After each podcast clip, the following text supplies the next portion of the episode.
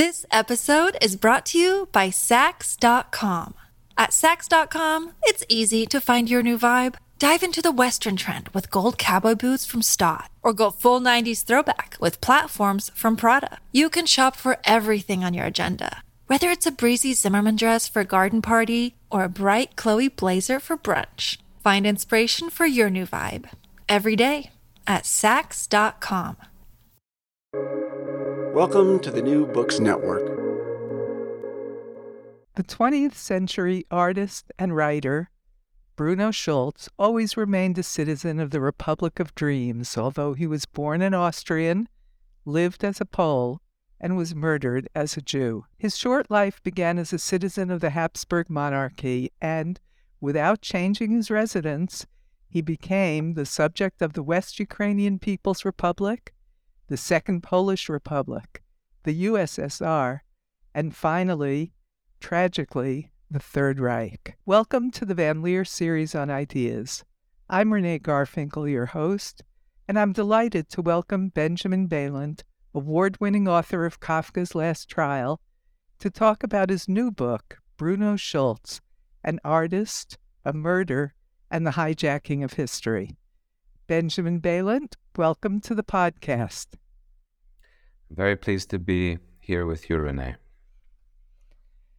Ben, the book was really a wonderful read and at times a very, very difficult read. Uh, to our sorrow, Bruno Schulz was not the only multi talented, extraordinary person to be murdered in the Holocaust. What was it about his story in particular that captured your interest?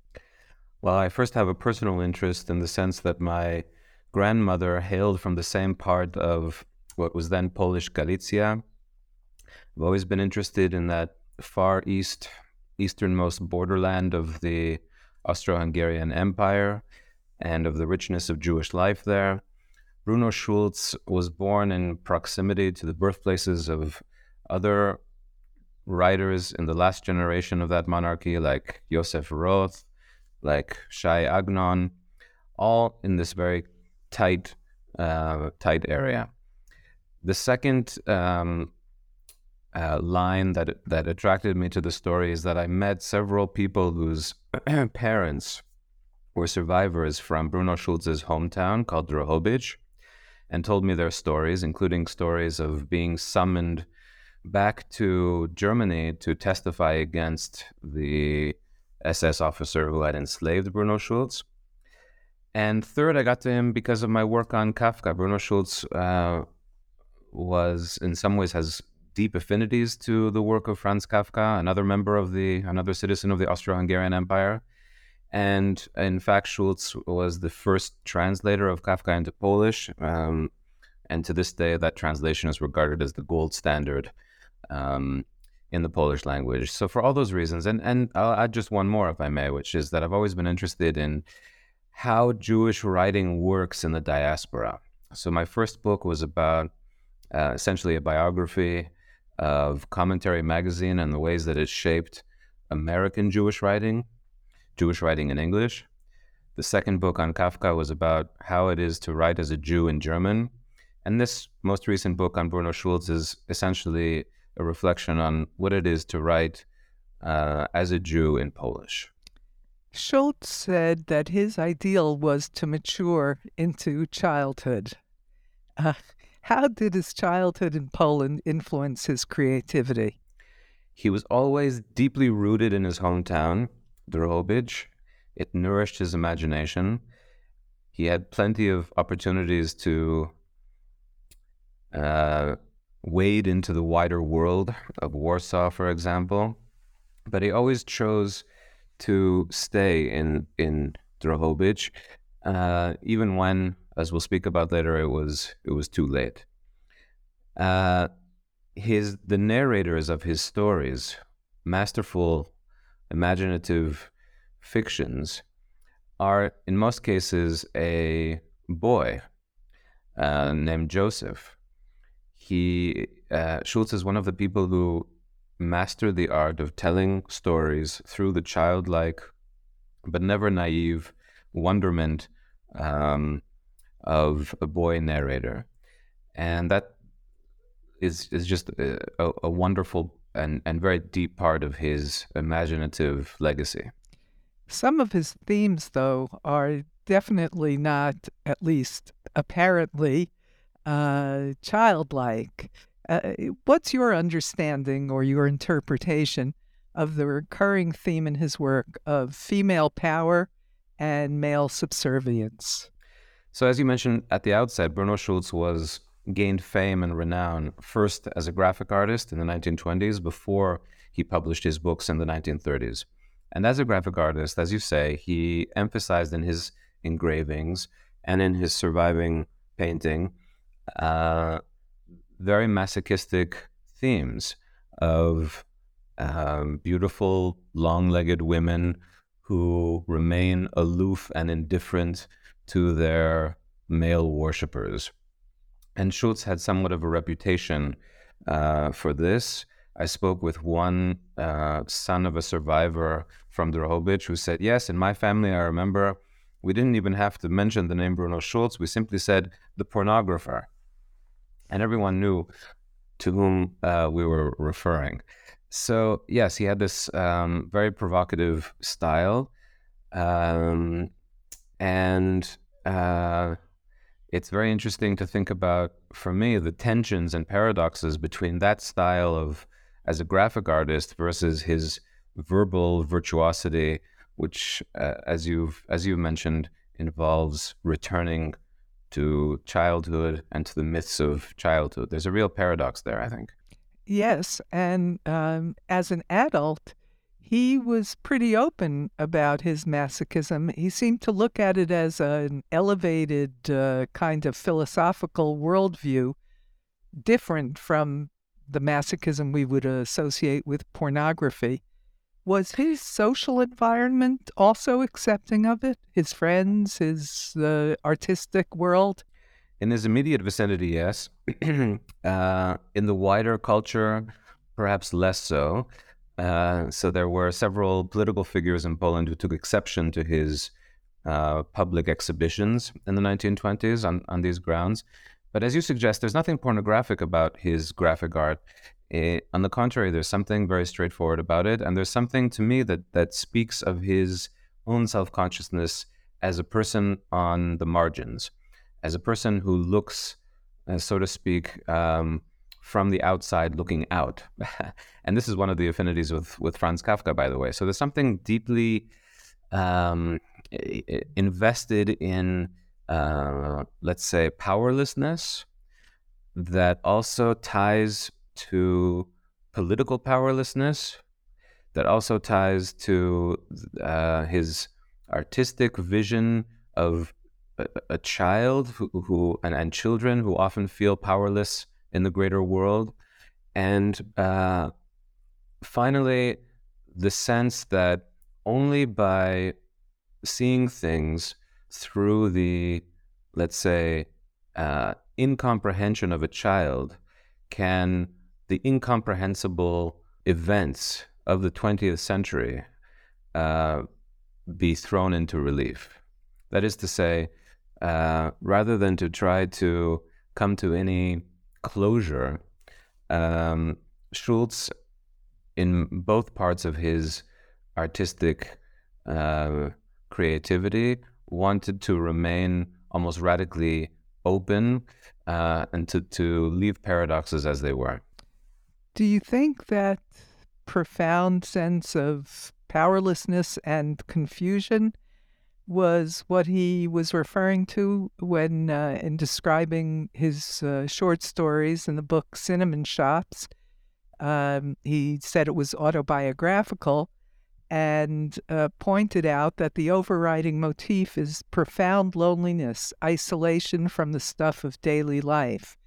I wondered when I read that whether it was the political situation, madness that he lived through his whole life, or and or whether it was a more uh, existential loneliness that everybody feels or uh, neurotic or artistic loneliness how what is that loneliness that he sees as the uh, the overriding motif I think there was a degree of political loneliness, of political vulnerability. This was an extraordinarily and exceptionally sensitive person.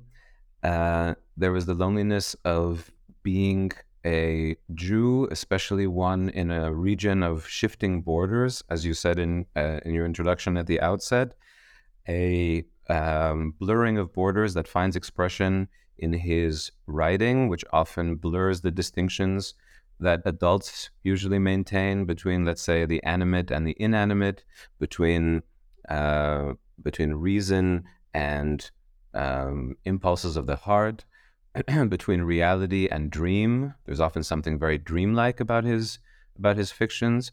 Uh, and in those senses, there's a deep parallel between what's going on politically, the shifting political boundaries, uh, and the sh- and the sense of political instability, and, on the one hand, and how those perplexities are reflected in his narrative fictions, with all of the blurring uh, that go on there, and with all the uh, childlike incomprehension, really, um, and in, a childlike incomprehension which somehow suits the the uh, sometimes horrific realities um, of the war torn region that in, in which he lived, which uh, Timothy Snyder has has called the bloodlands of Europe. Yeah, and, and that uh, openness or fluidity is uh, a, another dimension on which um, uh, Schulz has been compared to Kafka.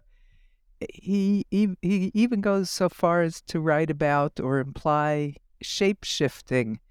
What what does that fluid change and shape shifting mean to you? Mostly political or something else? I think it could be an expression of alienation. I think it could be an expression of um, how deeply unstable reality can be, how, um, in a certain sense, to to both of the writers, Schulz and Kafka, there's a mythological dimension. Uh, he once describes writing as sinking a probe into the nameless and trying to bring something back from something that's even deeper than what we usually name um, he has, in common with Kafka, you know, uh, characters who, me- who undergo metamorphosis into a cockroach, into crabs, for example. In other words, scuttling creatures. Uh, and there's something deeply prescient, I would say, about about all of this. He was writing about it before it happened. Yeah, he was writing about this in the nineteen in the nineteen thirties before uh, any of this was a political reality. But I think he sensed the direction in which uh, Jewish life in that part of the world was was tending.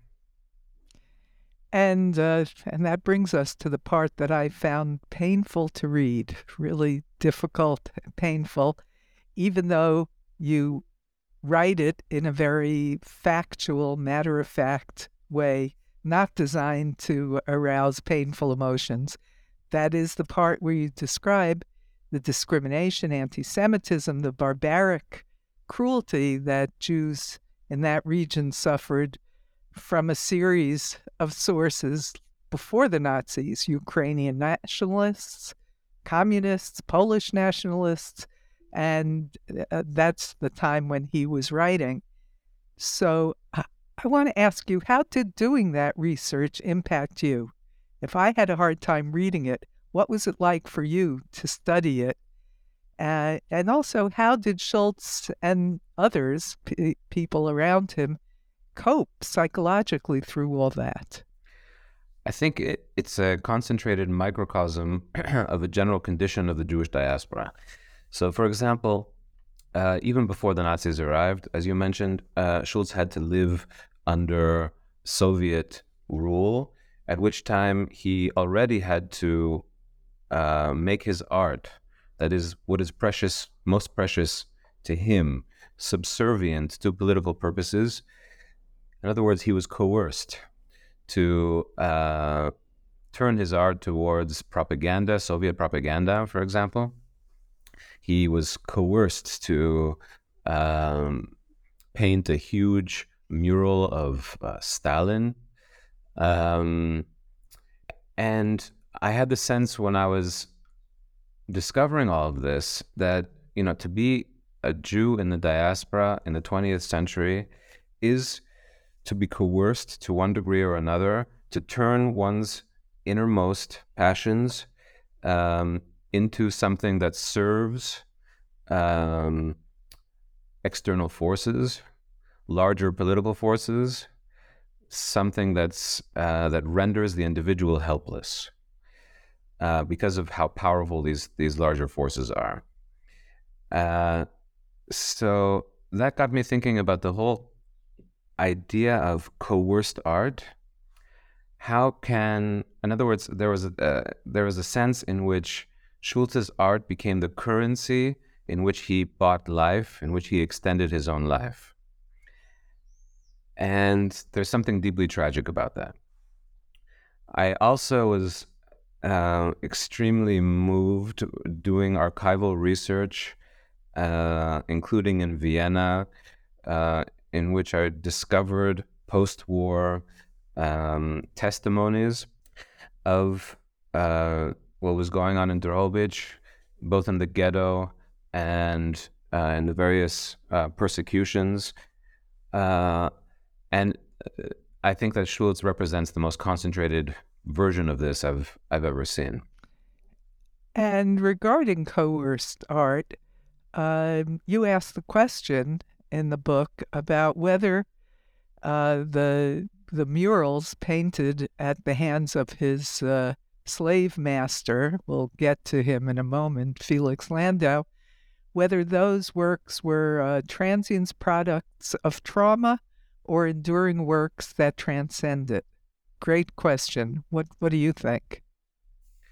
I think this also is a question that many people in the diaspora will confront in one way or another, which is to say, to what degree, uh, if if I'm forced to accommodate to the larger culture, uh, there are many forms of accommodation, from the most coercive to um, that which seems m- more pal- palatable. Uh, in each case, it raises these these cultural conundrums, which is to say, to what degree and what I is, what I'm doing an accommodation, a pragmatic, um, uh, pragmatic negotiation with the larger culture, something that I have to do.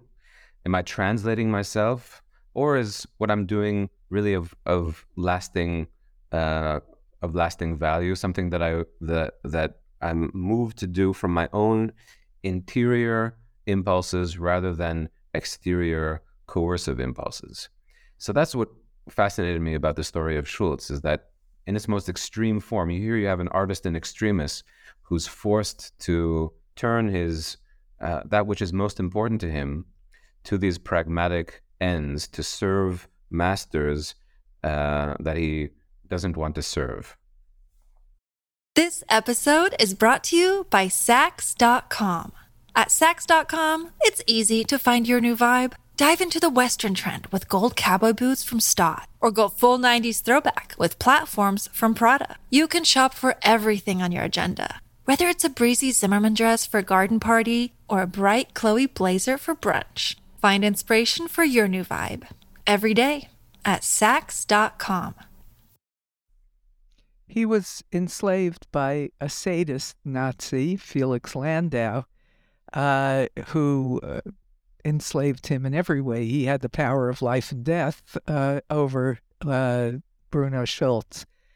Uh, you write about that relationship, uh, and this is a quote with Landau, the Nazi art of power met Schulz's power of art.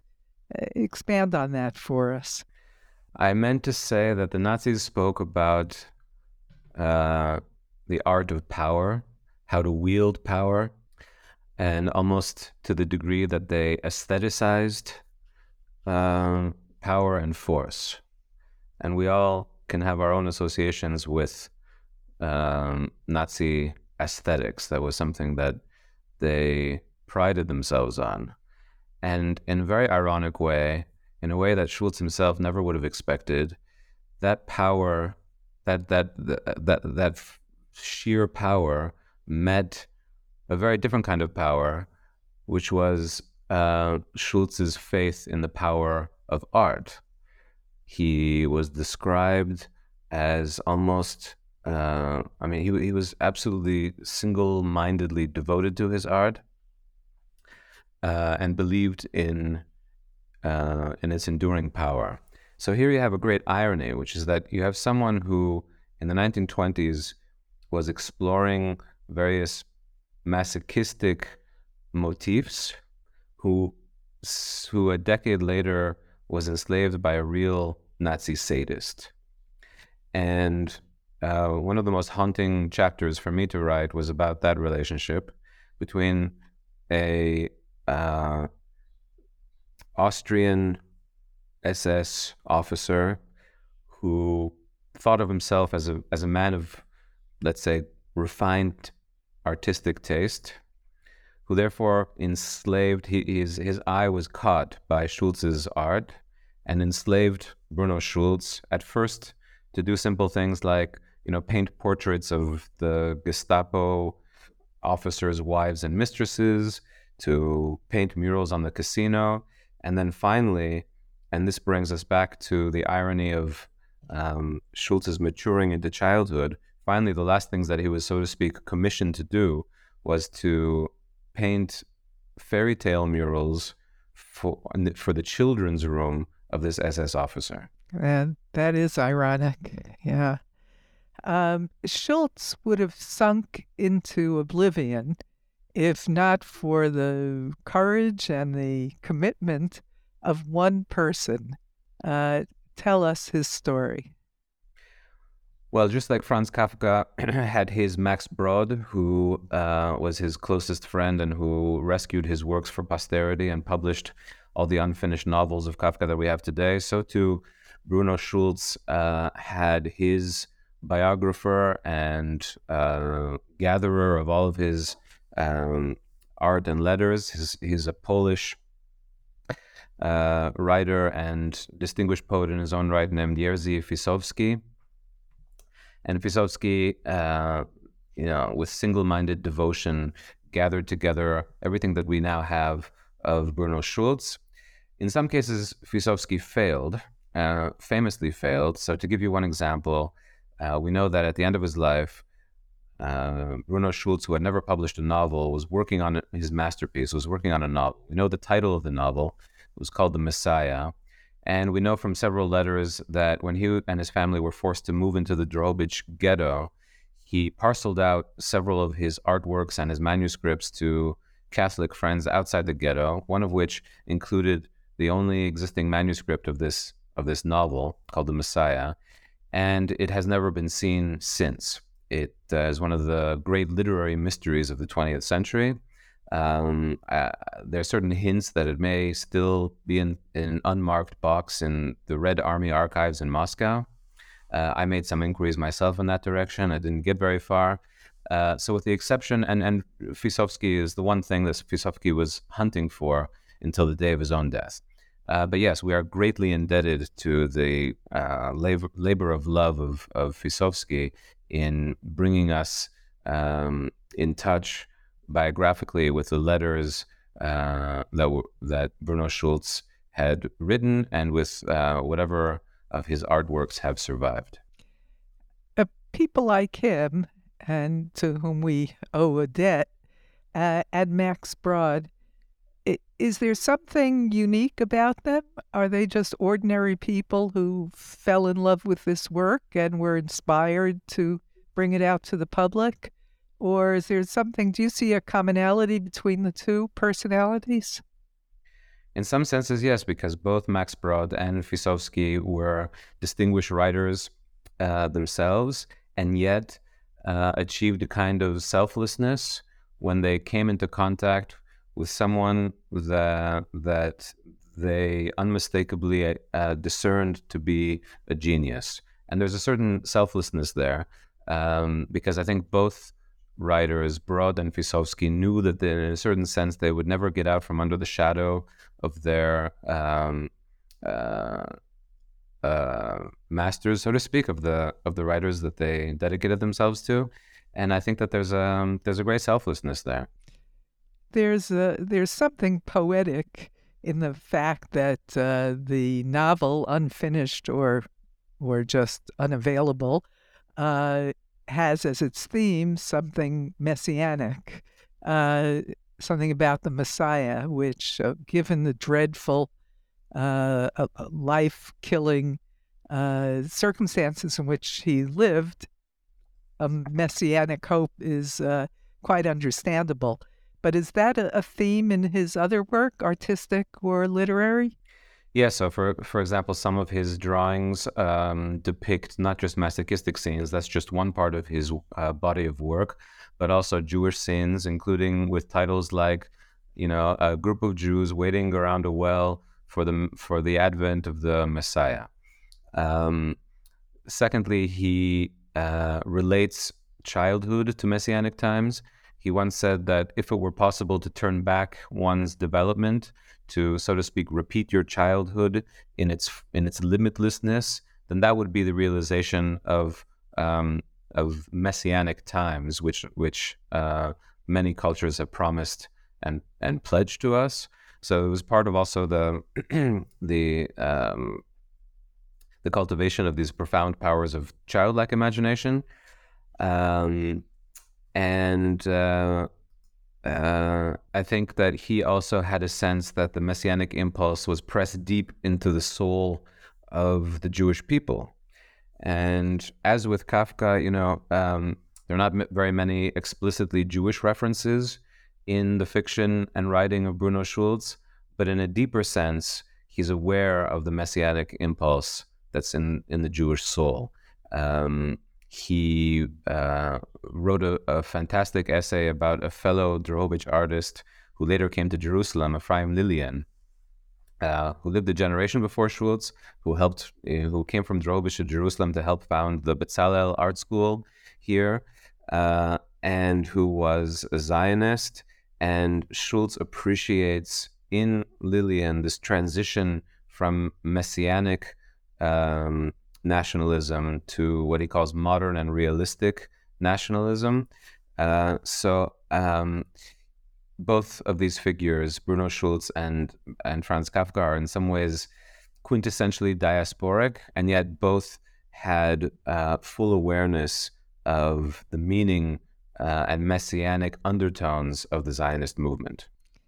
Finally, Ben, uh, you described the exciting rescue of Schulz's mural uh, brought home to Israel in 2001, and which can be seen today in the Holocaust Museum Yad Vashem in Jerusalem. Moving it was very controversial. It was done secretly, and uh, other other countries uh, uh, claimed that uh, they had a right to it. Um, what's your opinion today about the justice of uh, in gathering the fragments, as you put it in the book? Well, first, let me just provide a little bit of context, which is that, as you say, the last murals of Schulz that he painted uh, for the children's room of the SS Villa in Drohobych were painted over when this uh, part of, of Galicia became part of Ukraine after, after the Second World War and were considered lost. Uh, Ficowski, who we mentioned earlier, tried in vain to identify them. They were only rediscovered uh, in 2001, and um, they were they really represent the last traces of Bruno Schulz's vanished world. And my idea was to, in in a sense, follow those traces into the artist's life and afterlife, and um, to tell, based on a lot of new reporting and, and my own visit to Drohobych in 2020 before the uh, Russian invasion of Ukraine to um, investigate that story to show how these murals were miraculously rediscovered, only to be secretly chiseled off the walls and smuggled back to Yad Vashem by Israeli agents. And um, I really think that the scandal in both Ukraine and Poland, the ensuing scandal, um, went right to the heart of European Jewish memory it went to the heart of these larger questions about who has the right to curate, so to speak, orphaned artworks. I say orphaned because Schulz left no heirs and had no children. Who has the right to claim to stand guard over the legacy of Jewish memory in in Europe, and um, uh, uh, and and so uh, to to come back to your question, I would say that um, I was first of all amazed to discover that I can't think of another um, country's secret service that would be interested in questions of uh, or in launching operations to retrieve or repatriate cultural heritage. So I was very amused to find out that the Mossad uh, had assisted this, as, if they had nothing better to do. Um, but that really shows the um, how, how profound the Israeli impulse is to ingather not just exiles, not just political refugees, not just human beings, but also material heritage. This was the case in how much effort the Israelis put in in retrieving um, the manuscripts of Franz Kafka. And this was exactly the same impulse that drove them to go out of their way with a mixture of spycraft and bribery and all kinds of th- uh, all kinds of means to repatriate these these murals, to bring fragments of them back to Yad Vashem. Um, I compare it in the book to the kidnapping of uh, Eichmann, you know, which was uh, certainly not legal, but uh, was motivated by a certain and justified by a certain moral right. And I think those the same justification operates here in the case of Schulz. Uh, so we can, uh, you know, on the one hand, understand why the Poles and the Ukrainians were offended, why, by the way, uh, the remaining Jews in Drohobych that I spoke to were offended, as if they were being told more or less explicitly that they have no future in that part of the world. I can uh, fully understand that. Um, and yet, I think that there's a certain um, justice to the, um, uh, let's say, the culmination the fact that the culmination of these diaspora stories is, of all places, in here in Jerusalem. Yeah, I agree.